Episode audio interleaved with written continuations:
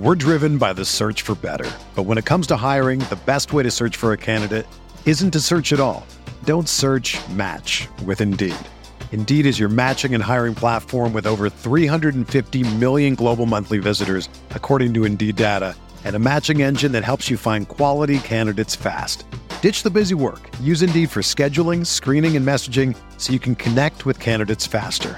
Leveraging over 140 million qualifications and preferences every day, Indeed's matching engine is constantly learning from your preferences, so the more you use Indeed, the better it gets. Join more than 3.5 million businesses worldwide that use Indeed to hire great talent fast. And listeners of this show will get a $75 sponsored job credit to get your jobs more visibility at Indeed.com slash BlueWire. Just go to Indeed.com slash BlueWire right now and support our show by saying that you heard about Indeed on this podcast. That's Indeed.com slash BlueWire. Terms and conditions apply. Need to hire? You need Indeed. This podcast episode is brought to you by Coors Light. These days, everything is go, go, go. It's nonstop hustle all the time. Work, friends, family expect you to be on 24 7. Well, sometimes you just need to reach for a Coors Light because it's made to chill. Coors Light is cold lagered, cold filtered, and cold packaged. It's as crisp and refreshing as the Colorado Rockies. It is literally made to chill. Coors Light is the one I choose when I need to unwind. So when you want to hit reset, reach for the beer that's made to chill. Get Coors Light in the new look delivered straight to your door with Drizzly or Instacart. Celebrate responsibly. Coors Brewing Company, Golden, Colorado. Let's make Vision Zero a reality in DC. Almost half of DC's traffic fatalities come from impaired driving. These deaths are 100% preventable. Don't let impaired driving ruin your holiday. Always have a plan for a sober ride. Never drive impaired. DC police are arresting drunk and drugged drivers. Drive sober or get pulled over. A message from the District Department of Transportation and Metropolitan Police Department.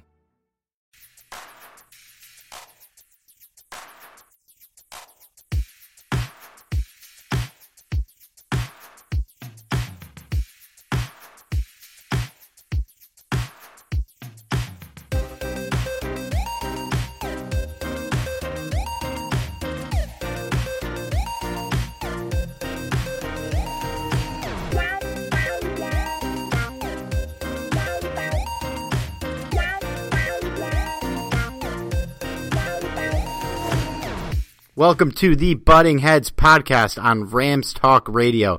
I'm Steve Ribeiro. I'm here with Johnny Gomez. Johnny, it, you know it's a sad day, man. The season's over. The Rams dropped at eight and one. They had a chance to push the division lead to five games, but now they only sit at a very close four. I mean, do you even think we're going to make the playoffs at this point? Playoffs? I just want to win a game. oh man, yeah, it's funny because now that we're good, you kind of forget how much we all overreact to losses because we used to get so many of them that we'd kind of overreact to all of them, and usually the overreactions were kind of rightfully so because of how bad we are. But man, I've seen some hot takes. I've seen Wade Phillips should be fired, and we might as well cut Marcus Peters at this point. I mean, it it's funny we, we haven't lost in so long. It's like everyone forgot how to lose. Basically, and I, I've seen some of these posts where the sky's literally falling at this point because uh, we we lost to a very good team, I, and I think that's kind of the point here is that people forget that the Rams didn't play a nobody. This is a team that could very well push for a Super Bowl appearance. They are that good, and evidence of it was the result of the game.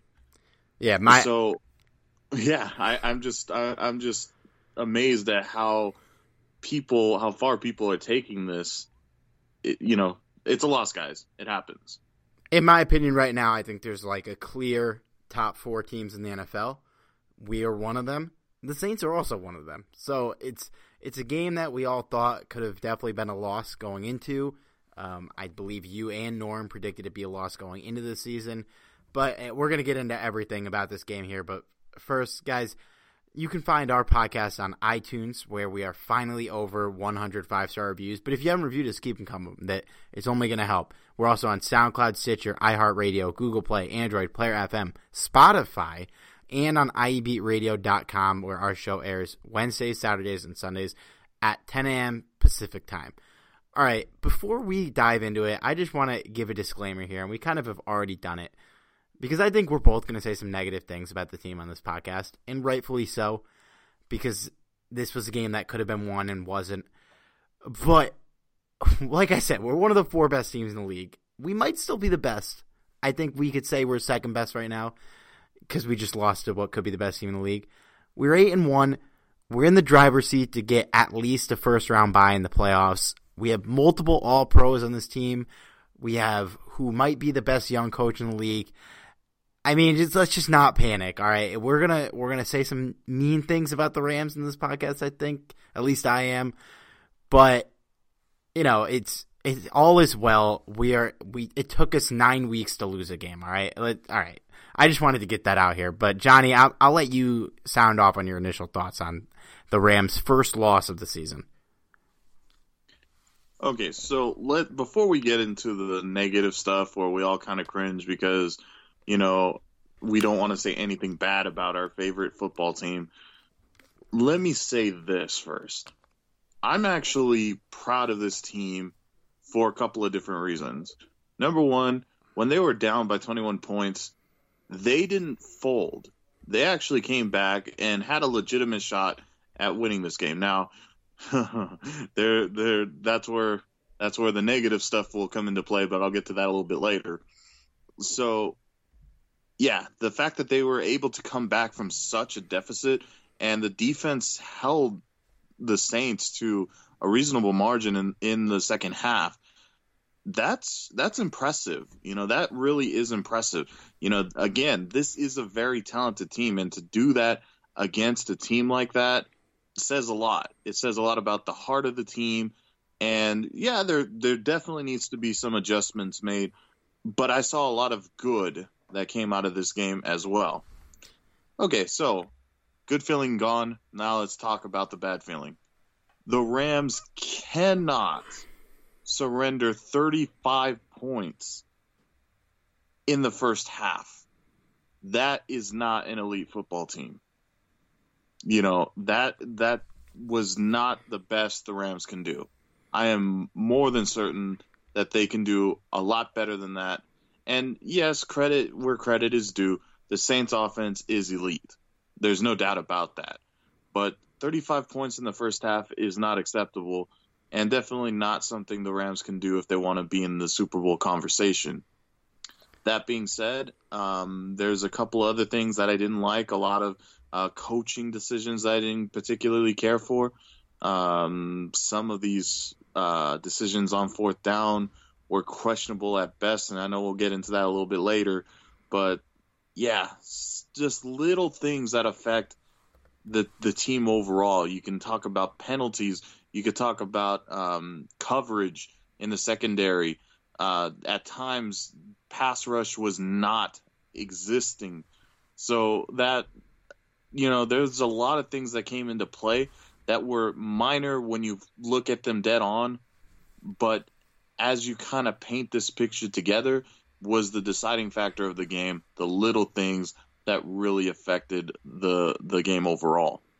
Right. I I think you definitely hit the nail on the head with like the whole comeback thing is kind of like a glass half full, half empty thing where if you're looking at the glass half full, the Rams made a hell of a comeback. They look like a completely different team that from most of the second half, you know, you come you get down 21 early to not quit like we've seen so many Rams teams do in the past to fight back, claw back when the defense is getting decimated to come back, get some huge stops in the second second half and to claw back into the game that was really impressive and exactly what we want to see.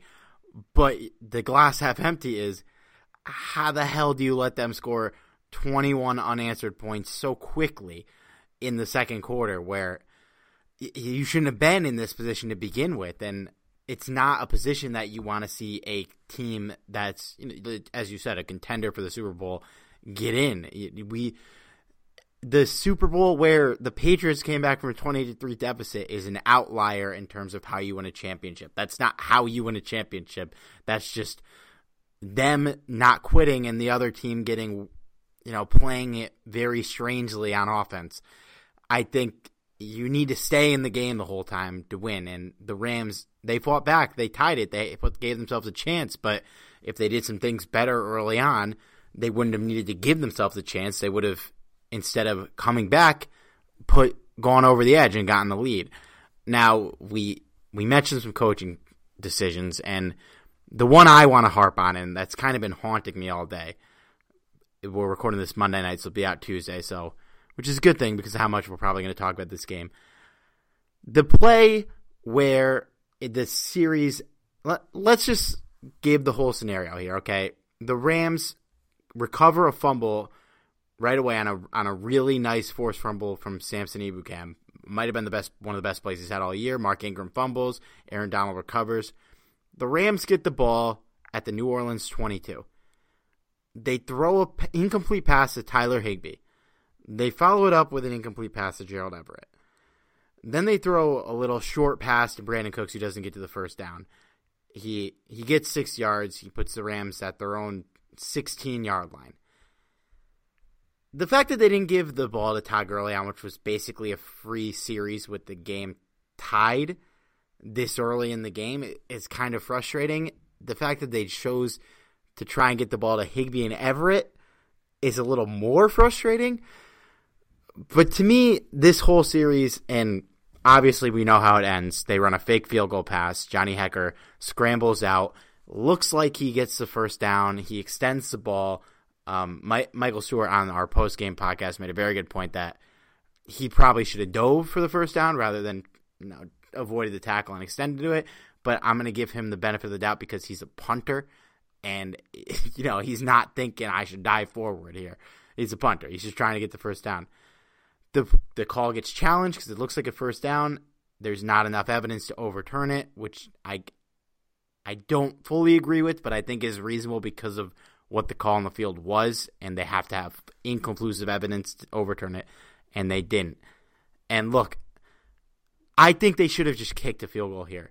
You're basically given a free series in which you go three and out quickly and not well. It wasn't a good three and out. We weren't really close to getting a first down at all. Now I understand the logic of get get the first down on a fake field goal, which I guess should have worked, and I understand why people are defending it. I put a poll out on Twitter today that I asked you know, how many people agreed with the decision regardless of the result. 62% of the people that voted said yes, 38% said no. I'm of the mindset that we should not have kicked that. We are it's tied. We're basically given a free series here. Take the points we didn't look like we were going to do much with those three plays. They were not not good. Whether that's on coaching, whether that's on the offense, I didn't have faith that when we got the ball after we go for two, go for it there. I didn't have a ton of faith that we were going to punch that in the end zone. And that being said, we we would have kicked field goal anyways. This is a gimme field goal. I know Zuerlein missed one later, but this is a field goal that you should bank on him making every single time if we have those three points, we're up 17 to 14 there. They go on their run. Even if that all happens, we end the half down two score game. Later in the half, when we score a touchdown to tie the game, we score a touchdown there to take the lead. When the Saints come back, they kick a field goal. It's not to take the lead, it's to tie it. We go, we we go three and out. Even if that happens, whatever, we punt. The Saints get the ball, they score. It's not a ten point game; it's a seven point game. All right, this three points haunted me all afternoon because it was right there sitting for us. And we took a risk. And look, I know sometimes playing conservative isn't the right thing to do, but here we come back. We could have been down seven, we're down 10. We have, we get some nice field position thanks to, you know, the Michael Thomas pen- penalty, which uh, after the touchdown, which I definitely want to talk about later. But we have the ball. We we you know we throw a deep we take a shot throwing a deep pass to Brandin Cooks on third and two. Maybe if it's a seven point game, we don't take that shot because we're not in that huge of a hurry to score. We have time here. We don't need two scores. We have one. We probably run the ball with Todd Gurley there. We probably get the first down. Then we're still cooking and we still have a chance. And instead of getting the ball this late in the game in a seven point game, it's a 10 point game. We really don't have a shot at that point. And, you know, I don't know, man. That that drove me crazy that we could have had that three points and we didn't have it all game. I I think I've said my piece there. It's a play that affected the entirety of the game. I know a lot of people are blaming this loss on the refs because we should have had the first down there. And either way, if we should have, we could have just had three points. And I don't like taking points off the board, especially if you're basically handed a free series in a game where people were saying they went for it because it was going to be that kind of game where every point was going to matter.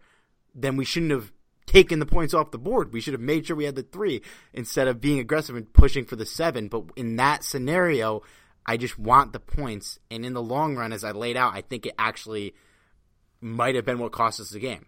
As far as the decision making there, in terms of getting the ball off to the tight ends, you know, Everett, Higbee, I think it was kind of a forced thing because I think that's McVay's way of trying to incorporate tight ends on the offense, which let's face it, for most of the season have been non-existent.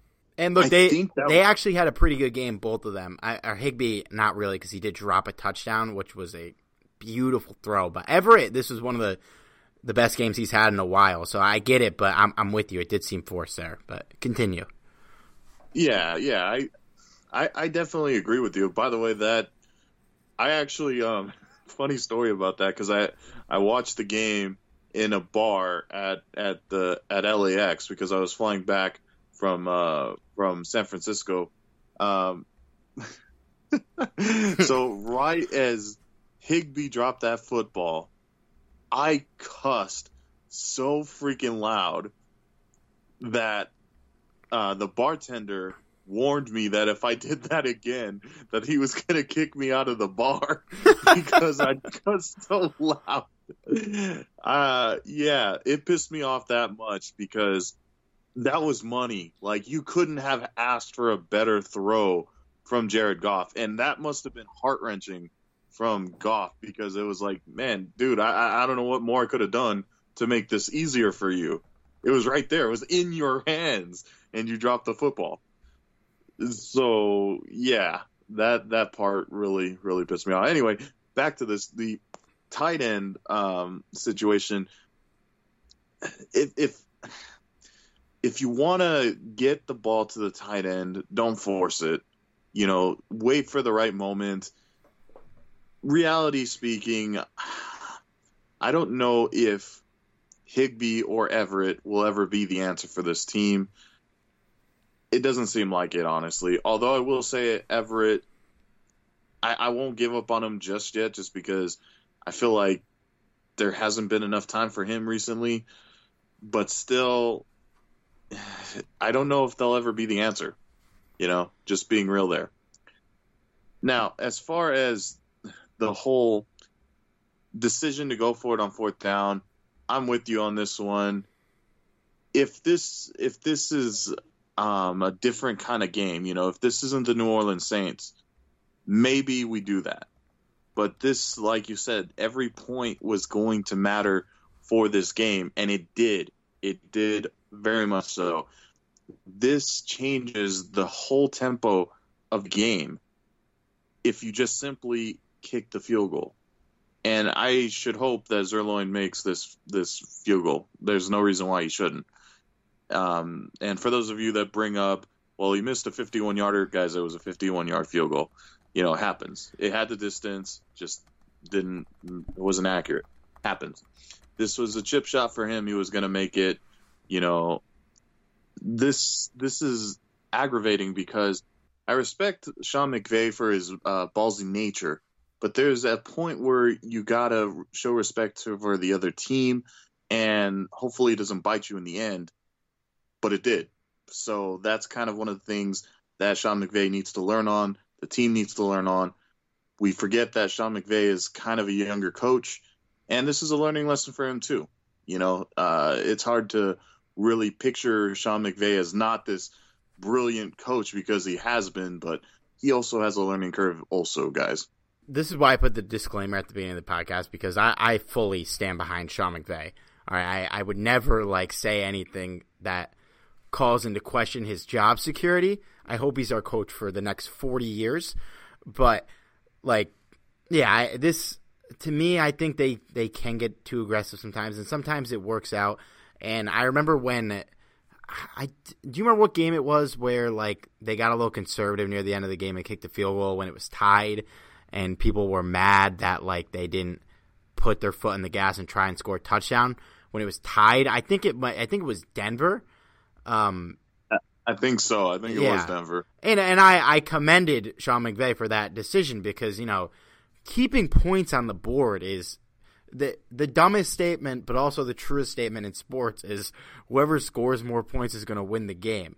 And there are times where you just, you need to keep points on the board, and I think the context of this this possession matters. You know, I don't think it matters in every context, but the fact that this was just a gimme possession that we shouldn't have had in the first place, and the fact that you like, it's not like when you're running a fake punt because if because you're assuming like the Saints are going to score and you're in enemy territory a little bit, and you're like, you know what, they might score anyways. Let's get a fake. Let's see if we can keep this drive going.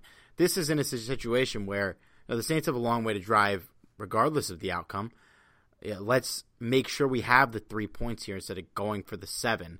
And I think it would have mattered uh, come down the stretch at the end of the game. And even if they got the seven points there instead of the three, I think it, the scenarios with how the game played out would it it would have been the same thing. And obviously, you know, he didn't have the benefit of hindsight in that situation. Nobody does. But I I just would rather in that scenario see them kick a field goal. But I think we beat that horse enough. I do I do want to come back to Gerald Everett though. I one thing I would like to see in some of these games that are going to be a little less competitive, you know, maybe after the bye week. Not not that we need to look past anybody, but you know, I think maybe against like Detroit and Arizona and the 49ers at the end of the year, I'd like to see Everett get the majority of the tight end snaps. I think we know what we have with Higbee, and I think Everett's ceiling is clearly higher, even though he's a little bit raw of a prospect. But in these next two games, the Seattle game next week is going to be a big game. Um, we'll get to that later, and then obviously Kansas City. But let's talk about the other glaring negative here, and that is the Rams secondary in this game. Obviously, Marcus Peters is the big culprit here, but we do have to point out Benjamin Watson, a tight end, a position that we've struggled guarding all year, had three catches for 62 yards and a touchdown. One of these catches was insane. Um, the one where he caught it like over his head going out of bounds. Uh, a 37 year old journeyman should not be able to make that catch, so I'm not going to blame him for that. We did get cooked on the touchdown too, but Marcus Peters, man, you know, we talked about two weeks ago how we hoped he would be back after a really nice game against the 49ers, and he is not back. He Michael Thomas had the biggest receiving performance of the season. I'm pretty sure in this game. If I heard correctly what they said on the broadcast, he passed Jared Cook. 180 yard performance against the Rams of all teams for the best performance of the year with 211 yards. Um, according to PlayerProfiler.com, Marcus Peters gave up 10 catches for 186 yards in this game on 13 targets. Most of those came against Peter or against Thomas. He did have that one really nice pass deflection um, right after the Jared Goff interception, so we'll give him credit there. But that's about all the credit we can give him. He got absolutely cooked in this game. The Saints were targeting him basically the entire game. Michael Thomas, who is one of the better receivers in the league, is still just absolutely obliterated him. And over the last two weeks, Marcus Peters has given up 327 total yards on 16 catches. He admitted in his post game interview that you know he had a very bad game. He said and kids earmuffs that he has been playing like shit over the past couple of games. And he also said he's not hurt. He said he's not injured, so we can throw that excuse out. I mean, Johnny, what do we even make of this? Like, what do we make of how bad he's been over the past two weeks? It, it's it's a tough pill to swallow because this is a guy that the Rams traded for, and in hopes of being like this elite cornerback. And not that I'm giving up on Peters at all because I, I'm not because I knew exactly the kind of cornerback that Marcus Peters tends to be. But the thing about Marcus Peters is he kind of needs a balance because he's an all or nothing kind of cornerback. It's uh, kind of problematic. You see, when you have a shutdown corner like Aqib Talib next to him, that's where it kind of makes sense because now you can basically switch off. You know, Talib is Talib's absence from this team is actually more critical than people realize. And now we're starting to see it because we're seeing this all or nothing cornerback going up against elite receivers like Michael Thomas and he he's just getting torched every single time. Every single time. Now, what I will respect about my Marcus Peters is he fully admits it. He accepts no excuse for this, and I do believe that he's going to work on getting better to um, to really step up his game. So I, I, do respect Marcus Peters a lot for that. You know, th- that's the kind of player that you that you want. You know, of course, whether we see that or not, mm, still debatable. You know, the we'll probably know more when we play, you know, more competitive teams. But I, to tell you the truth, I don't know if if the Rams are going to really play anyone that's going to give the same sort of challenge as like the Saints. And the only team that really comes to mind would be the Chiefs. Really, yeah, I would say that would be the biggest challenge, right? Yeah, I think um, the the Chiefs might torch us in two weeks uh, in the passing game because Talib will not be back. He's not eligible to come back. But know, after that game, if the uh, Norm mentioned on on the post game pod that he thought the Rams maybe should have traded for a cornerback instead of going after Fowler. Um, I don't. I I think my stance on that that I've said on this show was that if they didn't expect Talib back, that should be the move they make. But the fact that they didn't make a move for cornerback tells me that I think they believe Talib will be back for the final stretch, even if he's not back for like Detroit or Chicago.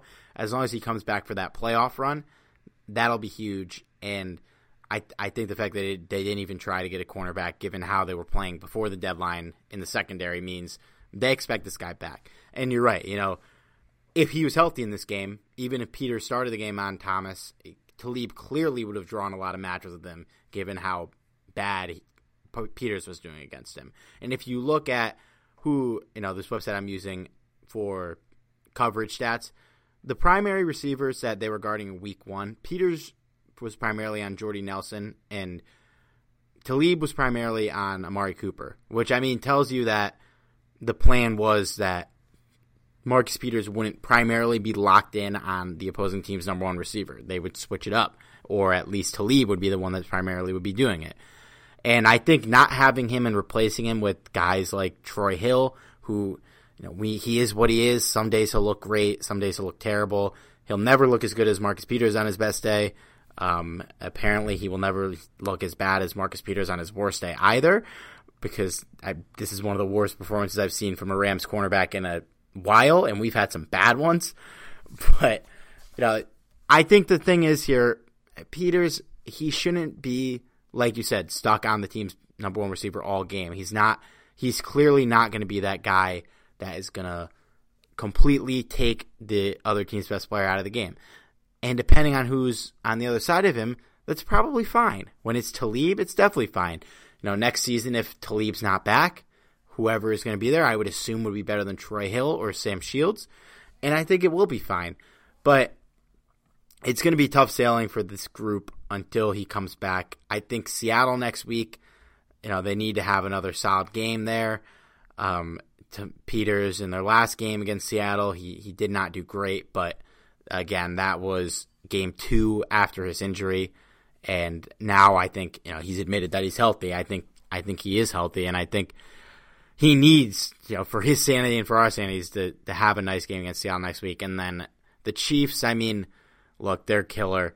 He might have his hands full with Tyreek Hill if that's who he draws, or dare I say Sammy Watkins. But that's also a game where, you know, he's going to have the largest chip on his shoulder, maybe of any player on the team in any game they'll play this year when Marcus Peters goes up against the Saints or sorry, goes up against the Chiefs. So I'm definitely like concerned about this group as a whole, but I think they have faith that Talib is coming back, and because they do, I, I you know I feel like I do too. All right, we're gonna continue with this game, but before we get there, guys, I know most of us are practically addicted to anything Los Angeles Rams. Well, if you want to learn a bit more about the team's history with a bit of a personal touch, you got to check out Jim Hock's book, Hollywood's Team Grit, Glamour, and the 1950s Los Angeles Rams. Jim has been a great sponsor to us because uh, he, he loves the team, and we know he loves the team because he wrote this great book that tells the story of the 1950s Rams through the lens of Jim's dad, John, who was an offensive lineman with the group from 1953 to 1957. This is a son story of his father and the team he played for in the era of glitz, glamour, and future Hall of Famers. You're going to learn about players like Tom Fears, Norm Van Brocklin, Les Richter, and Crazy Legs Hirsch in this story that spans the 1950s LA Rams. You can find Hollywood. You can find Hock's book at HollywoodTeam.com. You can also find it on Twitter at HollywoodTeam, and you can also find it at Amazon and Barnes and Noble in both hardback and electronic form. And I believe a paperback is coming soon. You can also find this book, you know, through your various booksellers on the internet. Guys, this book is worth every penny for any Rams fan out there, but it's also just a great story about a person's father and the legacy left behind. Trust me, guys, you won't regret buying this book. Hollywood's Team, Grit, Glamour, and the 1950s Los Angeles Rams by Jim Hock. It's worth your time. All right, that was a long winded read there, Johnny. So we're going to talk about Jared Goff next. Tell me what you thought of his performance. well, Steve catches his breath. so, as far as Jared Goff goes, he had a nearly flawless day. Nearly. I mean, honestly, there's not a whole lot to complain about. This guy, you know, was money in the air and there was a couple of plays like we've already mentioned that should have happened that didn't. And this this is an elite quarterback with one very crucial mistake at a very bad time. That pass that resulted in an interception i don't even know why that was made. You know this i mean clearly there was I forget what the linebacker's name is. I know I couldn't pronounce it for the life of me. oh my god, that that last name! I just uh, for those of you that know how to pronounce it, kudos to you because I can't do it. But anyway, he was sitting right there watching Goff, and he read that like an open book, and the result of that was crucial because I mean, this was supposed to be when the the sec uh, the first half was winding down. So this was kind of the breather that the the Rams were supposed to get into, but instead they you know that put them in prime position and well it, it resulted in another touchdown uh, to complete the 21 point lead. So yeah, that was not a very good feeling by any account. And now the Rams are in hurry up mode because they have no other choice. They're they they just completely capitalized on a boneheaded move there. So while I will truly praise the kind of performance that Goff had because other than that really it was a flawless game. But still decisions like that have to be avoided because in games like this because in reality this game truly felt like a playoff game. And in many aspects of it it kind of was. So for situations like this when it comes to the playoff runs this is something that we have to kind of look at you know moving forward because so far um, the only experience that Goff has uh, in the postseason would be that one playoff loss against the Atlanta Falcons and we don't we don't want to relive that. The man's name, by the way, because I'm Italian, I got to put some respect on it. Alex Anzalone, the man, okay, the man who got that interception. Kudos. Um, I, I agree. Honestly, I think with, we're not going to butt heads here at all. I pretty much agree with everything you said about Goff. He, I think, you know, I watched the guy play, and it's like it blows my mind how good he is, considering how he looked his rookie year and you know we've beaten that horse to death. It was Jeff Fisher's fault, blah blah blah. Yeah, it was, but he still didn't look good. And no, he looks. He just makes some insane throws, man. He looks so good out there sometimes. That throw to Higbee was incredible. He threw, he completed the pass to Robert Woods in like triple coverage, which I didn't love because he threw it in triple coverage. But hey, man, he got it there. Um, but one problem he does have, a occasionally, and it showed in this game, he still sometimes stares down receivers, and that's that's a problem I have when I'm playing Madden is I stare down one guy. But the good thing there is, the, know, the linebackers can't see me through the TV. But in real life, these guys are a lot better at football than I am, and they can see Jared Goff's eyes and where he's looking. And on this play, um, know, he didn't look off Anzalone. He kind of saw him there, and I think he just assumed he wouldn't make the play.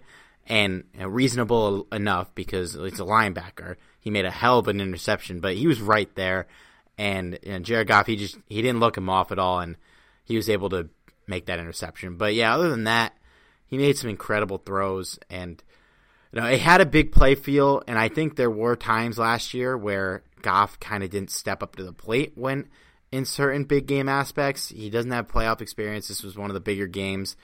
Um, you know, I'd say the only regular season game last year that felt like this was Philly, which you know, it's hard to really knock anyone in that loss. I think that was just a game that, you know, came down to the wire and it, it didn't fall our way. But, yeah, he played a hell of a game. Unfortunately, that interception was kind of fuel on the fire of that ridiculous run they had at the end of the second quarter. And it was, you know, the defense, I'll give them some credit here.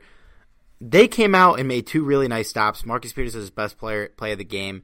They forced the Saints to like a third and ten. I believe it was third and ten and Drew Brees scrambles for a first down, it's like, man, you really can't win if Drew Brees is scrambling for 10 yards because you don't, you're going to let him have that. You know what I mean? Like, that's not the play that normally results in a first down for the Saints.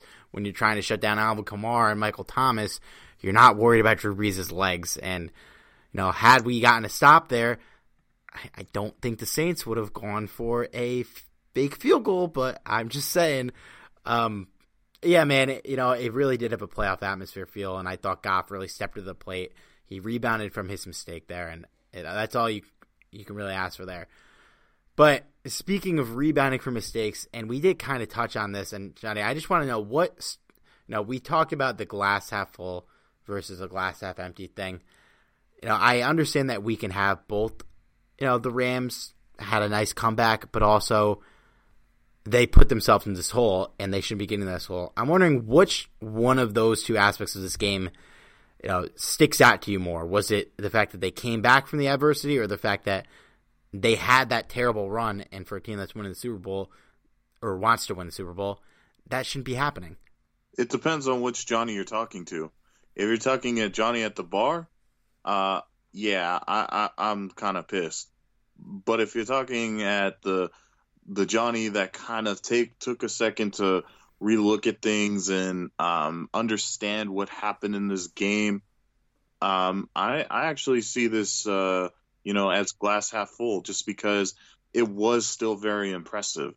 Because while whether you agree or not, the Saints are a very good team, and to to come back like that was just um, very amazing to me because we've seen past teams on the Rams where if they had gone down by that much, they would have probably doubled the score.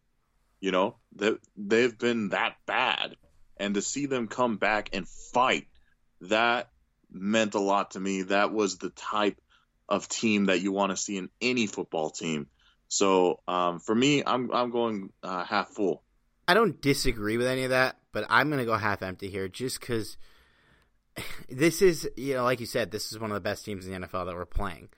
But we're also supposed to be one of the best teams in the NFL and the, for that second quarter of this game it kind of gave me the same vibes I had in the second half against the Vikings last year where it was just like man you know we're the, we're both contenders here and this team just shell shocked us and just you know kind of took it to us. I'm sitting here at halftime down 18 and granted, you know, everything you said is accurate, but at the same time, you can't put these yourselves in these kind of holes, especially when it comes playoff time. And you know, we're not we're not getting the Denver's and we're not getting Seattle and teams like that. Who, no disrespect, those are fine football teams, but we're going to be playing more teams more along the lines of the Saints and you know, teams like the Vikings, who we did beat.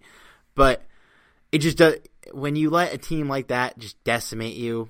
Eh, that's as much as we did come back. They had the advantage the whole time because they had a nice, comfy 18 point lead entering the second half. And while we were able to fight back and tie it, if you know we we get a stop or two on one of those drives, we're fighting back and winning, and we're not fighting back to, t- to tie it and then lose at the end. So I feel good that they came back and ultimately coming out of this game. It might sound negative, but I feel good about the team because they proved that you know they weren't going to get crawl into a hole and not fight in the second half.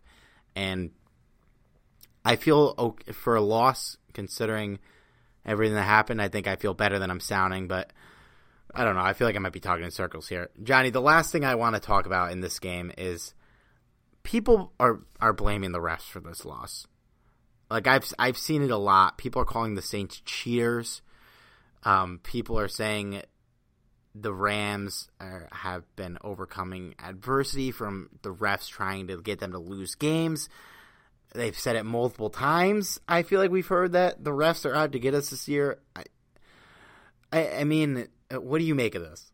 Okay, so I actually, um, I actually did text Steve in the middle of the game for a couple of plays where I thought there should have been pass interference called, and honestly, like the no calls did bother me a lot. However, Steve did also make a very good point in our conversation saying that there was no calls on both sides, and he's right. You know, there was quite a few that weren't called on the Rams also. Yeah. So I can't blame it on the refs. Uh, I was not very happy on some of those plays, and I wanted to strangle the refs at that point. But at the same time, I can't blame this loss on the refs. You know, the the the Rams shouldn't have been in this position where you know a bad call was the result of the game. Uh, so that should never be an excuse, to be honest. The only time I can really say that the refs might have it out for you, and, unless it's very, very blatant, you know, going back to like the, you know, the Raiders versus Patriots uh, game, you know, so many years ago. We, you know, the Patriots are kind of another issue. But um, moving on, no, I don't blame the I don't blame the refs for this game, and I don't blame them for any of the games so far because, yeah, there have been some calls that are questionable, but um, not to the point where I can say that the refs have it out for the Rams. Uh, yeah, I I really do feel like the refs kind of let both sides play for better or worse in this game. I think you know there was no sacks and there was really no holding penalties, which I think there's never been a game in the history of the NFL where there wasn't a hold. Like I'm I'm sorry, there's no way if we go back and watch the tape of every offensive lineman on every snap in this game that we can't find a, a couple holds, probably multiple holds. But none of them got called. You know, there was I think we might have maybe should have gotten a couple pass interference calls, but nothing nothing stood out as absolutely egregious to me that didn't get called. You know, it was all you know hit hit. I don't know. I don't know what I'm trying to say here, but like it was all stuff that could go either way. If it was called, it probably might have been right, but it's not like Saints fans want to be livid about it, and vice versa. For we did, I'm sure we did some things that could have been called and wasn't, but there was only one real call that should have gone our way, and that was the challenge on the fourth down, which we've hashed out enough in this podcast. And one play that didn't lose us the game. Uh, you know, I kind, I know I kind of made it sound like not kicking a field goal there did. I think we would just been in a much better position later on in the game on certain drives if had we kicked that field goal. But that's not what cost us the game entirely. There was a lot of things, and that was just one of the parts. But guys, can we not be the fan base that blames the refs on every loss? Like, can we can we just not do that? You know, I'm gonna throw out an LA basketball reference here. The Clippers were really good for a couple years, but you know why they were always the Clippers still? You know, they still had that Clipper stench because all they did was part of my French here. All Chris Paul and Doc Rivers and Blake Griffin and the rest of the guys did for almost the entirety of most games they played was just bitch and moan at the refs about every freaking call. You know, I played park and rec basketball at a very low level in high school, and we had kids on the team that would complain to the unpaid volunteer referees about basically every call, and it was just God, they were the most insufferable people to play basketball with. And the the Clippers did it too. You know, Chris Paul, I love him as a basketball player, completely insufferable to watch when he's complaining about the refs every second of the game. Guys, we're not the Clippers, we are the Lakers. We do not need to be complaining about every about losing games because of the refs. We lost this game because of certain decision making, because of a crucial turnover, because the secondary got torched. The refs may have played a small factor in that, you know, that one call not going our way, but we didn't lose this game because of the refs. Let's we just need to put that to bed. I'm sorry, people who complain about the refs losing games when, and especially in a game like this where it wasn't like multiple game changing monstrous calls. It was really just one. Like, guys, come on, let's not do this. Let's not be that team. Actually, Steve, this is pretty. This is a pretty dark podcast for you, man. Are you sure you're not part of the DC universe, man? Great reference. I, I mean, dude, we we've been so positive all year. I haven't been able to get out my negative thoughts. You know, we did the podcast a couple times a year. We went four and twelve, and it was much more negative. And you know, Rams fans, if you're not a bandwagon fan and you've been a fan more than you know longer than the team has been in LA, and I for one welcome all bandwagon fans. I'm not. This is not a diss. Please, if you want to be a bandwagon Rams fan, like that's not a statement that should exist in my head. Like, please do. But you know, we're Rams fans. We're the most pessimistic, you know, complaining fan base ever. We watched the team be bad for a goddamn decade, and the older fans had that happen twice because if they didn't win a Super Bowl in the '90s, in the last year of the, the decade, it would have been the worst decade in the history of football for any franchise. So I mean, we're I'm just pessimistic as hard as a fan, man, and I haven't had a chance to let it out this year. Um, there's no reason to be negative when they're eight and zero. Oh. There's really not a reason to be negative when you're eight and one. But you know what? I, I had to, I had to let it out, man. You know, I had to give the the Butting Heads listeners a view of my darker Rams fandom that I haven't been able to unleash in a while. So, in other words, Steve is saying, "I'm Batman." the you know, in the words of the better universe villain Thanos, the hardest choices require the strongest wills. Okay, I, I think we could put the Saints game we can put the Saints game to bed here. Uh, before we move on, and you know, that was 45 minutes of post game talk. I'm glad we're letting this out on a Tuesday and not like a Wednesday while this game is still fresh. But before we move on, let's give a quick shout out to our sponsor, Sal at the Golden Ram Barbershop. Guys, if you're looking to support one you're own in the Ramley and in the Orange County area, and you like that classic old school barbershop experience, you got to check out the Golden Ram Barbershop at 13755 Golden West Street in Westminster, California. Zip code on that is 92683. Sal Martinez opened up his shop as a shrine to the Rams on the day the team left for St. Louis, and he's kept the lights on ever since. He's by appointment only, so give Sal a call at 714-894-RAMS. Again, that's 714-894-7267. Use the promo code RAMSTALK so he knows that we sent you. He's going to get a discount. He's going to give you a discount on an already affordable haircut. He's going to get a nice, knowledgeable Rams fan who knows that he shouldn't be complaining about the referees when he comes in for his haircut. The Golden Ram Barbershop is open Monday through Friday from 8 a.m. to 6 p.m. and from Saturdays 7 a.m. to 4 p.m. Sunday, guys, Sal's watching football. Come on. One more time, give Sal a call at 714-894-7267. Visit Sal shop. It's worth it. Just just to enjoy all the great memorabilia alone. It's basically a museum to the Rams. But Sal also provides you that old school barbershop experience, talking Rams football more. He's also just a damn good barber, guys. Trust me, guys, you won't regret going to the Golden Ram. All right, Johnny, I'm going to give you first crack at pronouncing a name that hopefully we will have to pronounce multiple times this year because he's going to have a good year. Who did the Rams activate today? Oh man, you're putting me on the spot. Let's hear okay. it. I'm just gonna say his first, or his last name, O Okoronkwo. I, I, totally I think that's right. Okoronkwo is how I've been pronouncing it. You know, I, I think you nailed it there. Yes. um, yeah, so he was activated. He's on the pup list. Um, we've been talking about whether or not he'd be activated due to the, the Dante Fowler trade and whether or not the team needed him. They activated him. They cut Trevon Young, who has he's been a guy who we've we've seen this year multiple times. He was, I believe, he was recently injured, and now he's off the team. Um, again, I'm a little surprised that Justin Davis is still here. I guess they must really like him, what he brings to the table. Nick Williams, who seemed like the obvious cut here, who was inactive this week uh, with Cooper Kupp back, you know, lives to fight another day, and Trevon Young's the guy's being cut. Um, but yeah, I don't know if you have anything to add on the cut thing because we did beat that horse a bit when Jamon Brown got cut. But how do you feel about Okoronkwo being activated, and do you you know do you expect him to see some action this week on defense? Uh, I think I think it wouldn't be a huge surprise for the for him to get some play time just just based on what we've seen with uh, Dante Fowler. You know, he he wasn't with the team for very long, and he actually played a lot more snaps than I was thinking he would.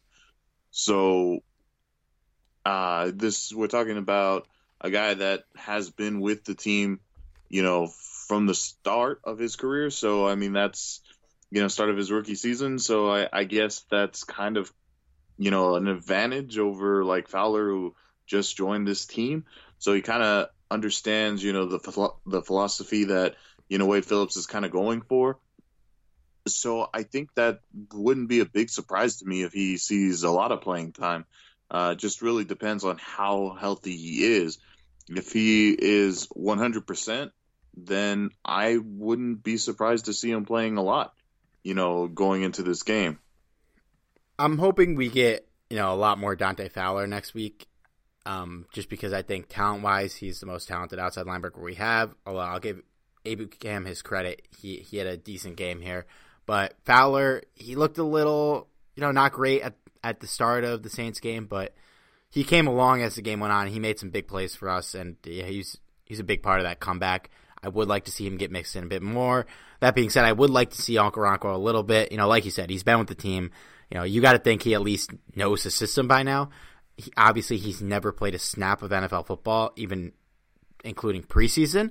So there might be a little bit of a learning curve to just adjusting to the speed of the NFL game. And you know, I've been I like him as a prospect. I think he was a steal in the fifth round, but you know, again, and I I've said this a couple times, he was a fifth round pick. So, you know, don't expect him to come in and absolutely set the world on fire. If he does, that'll be awesome. But, you know, temper your expectations. This is a guy who's never played NFL football and will, it was the fifth round pick for a reason. I think I would like to see him get a couple snaps on defense, you know, maybe some pass rushing, you know, um, alongside Fowler and give Ebukam and Longacre a break, maybe make them the early down guys next week in Seattle. But yeah, you know, any help at that position is help. And having him just, you know, another variable that could produce results, it's it's just nice to have. I'm kind of excited about it.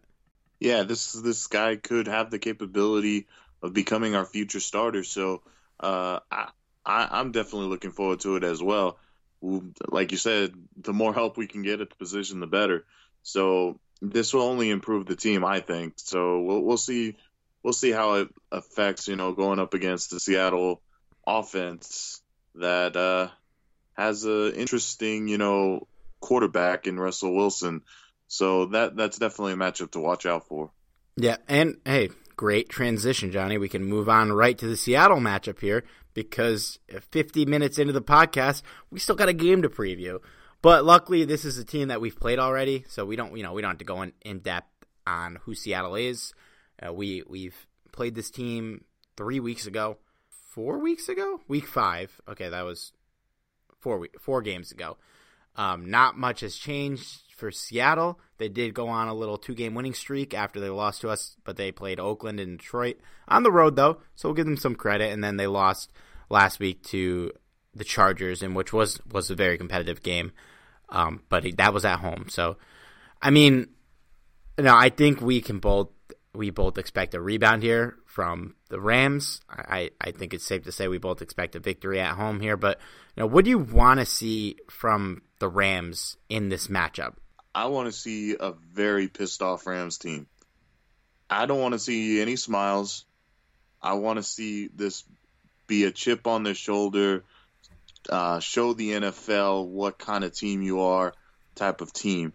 And to be honest with you, knowing the type of football that this team is capable of, I'm expecting that. Like, I really expect this team to just decimate the Seattle Seahawks. Like, I don't expect. If, if uh, let, let me put it this way: if the Seattle Seahawks come out of this game by losing or by losing by just I don't know seven to ten points, uh, then kudos to the Seahawks because they they played a damn good game at that point. I'm expecting the Rams to win by 20 plus points and possibly more. We'll get to that a little bit later. But this, what I'm saying overall, is this is going to be a very pissed off Rams team. And I expect this to be a much improved game because of it. If if the Rams win this game, I think they should just break out the 2018 NFC West Championship champion hats then and there because they'd have nine wins. Um, they'd have the sweep against Seattle, and there's no way in hell, honestly, I think that Seattle gets 10 wins this year. I'm, I'm sorry, especially if they lose this game. Um, but yeah, I, you know, I want to see a Rams team playing with a chip on their shoulder after, you know, a tough loss to, again, one of the best teams in the league. But I think Seattle, you know, I think the last matchup with us was their chip on their shoulder game after they got obliterated by us last season in Seattle.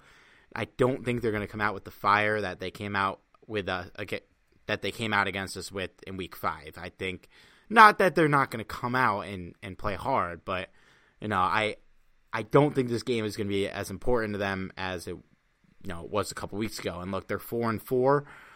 Um, you know, while I don't think they're going to make the playoffs, the you know a loss here isn't the end of the world for them. And it's just I don't know. I don't even I don't know where that's even going. Um, yeah, I this should be a pissed off Rams team. They should have come out here expecting to blow this team out of the water. You know, on paper we are a much better team than Seattle, and I would like to see the secondary look good. I want a good game from Marcus Peters. He he desperately needs it. I want. We had no sacks last week. I'd like a couple sacks. And, you know, honestly, the Rams haven't have only had one game since week two where they held the opponent under 20 points. I'd like to see another here. That would be nice. Um, you want to give your prediction on this one? Yes, I will. I am going to say 35 to 10 Rams. Okay.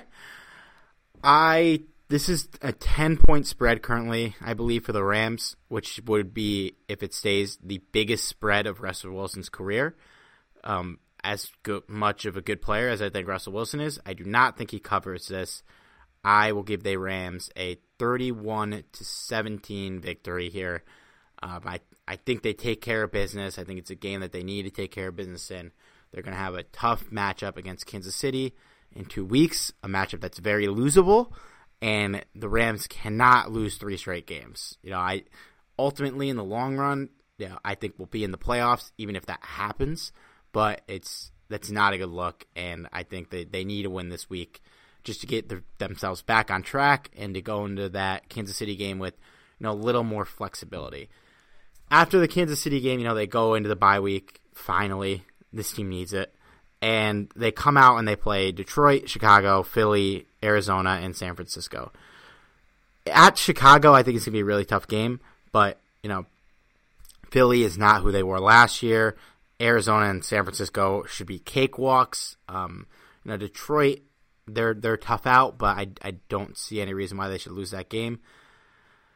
It's going to be a nice run here. I think that this game they just need to take care of business, and if they could get to the bye week, either ten and one or nine and two, I I, truly think that they went out, you know, fairly easily, or at worst finish the season thirteen and three, which should be good for a first round bye. And ideally, you want to be 14 and 2 or 15 and 1. But I, I'm curious right now, if you had to give a prediction, what do you think the Rams finish record wise? I'm just going to stick with what I said from the start of the season 14 and 2. I agree. I think it's 14 and 2. And I will save which game I think they'll lose until that game happens. Um, okay. Uh, yeah, sorry, not a huge Seattle preview here, but look, guys, you know, Russell Wilson's really good. Their running game torched us last time. I hope it doesn't this time. Uh, Chris Carson may not even play. Might, we might just get Mike Davis, who also had a good game against us.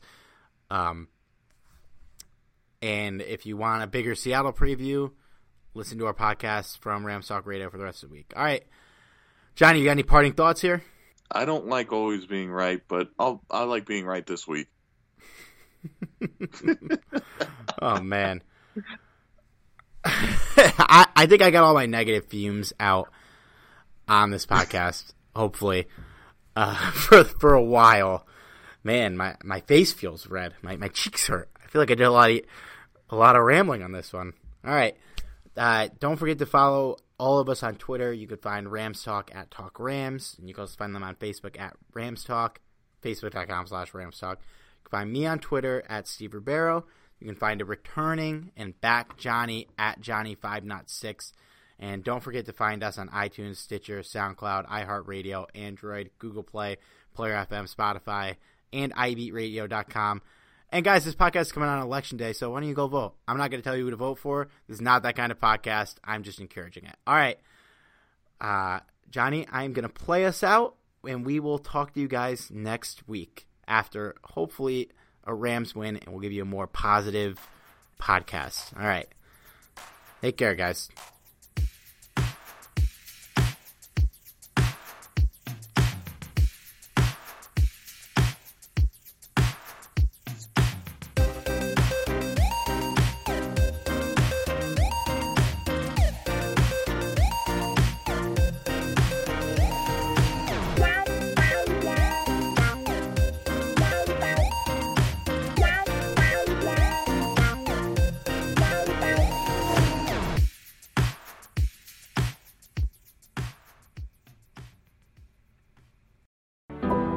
Let's make Vision Zero a reality in DC. Almost half of DC's traffic fatalities come from impaired driving. These deaths are 100% preventable.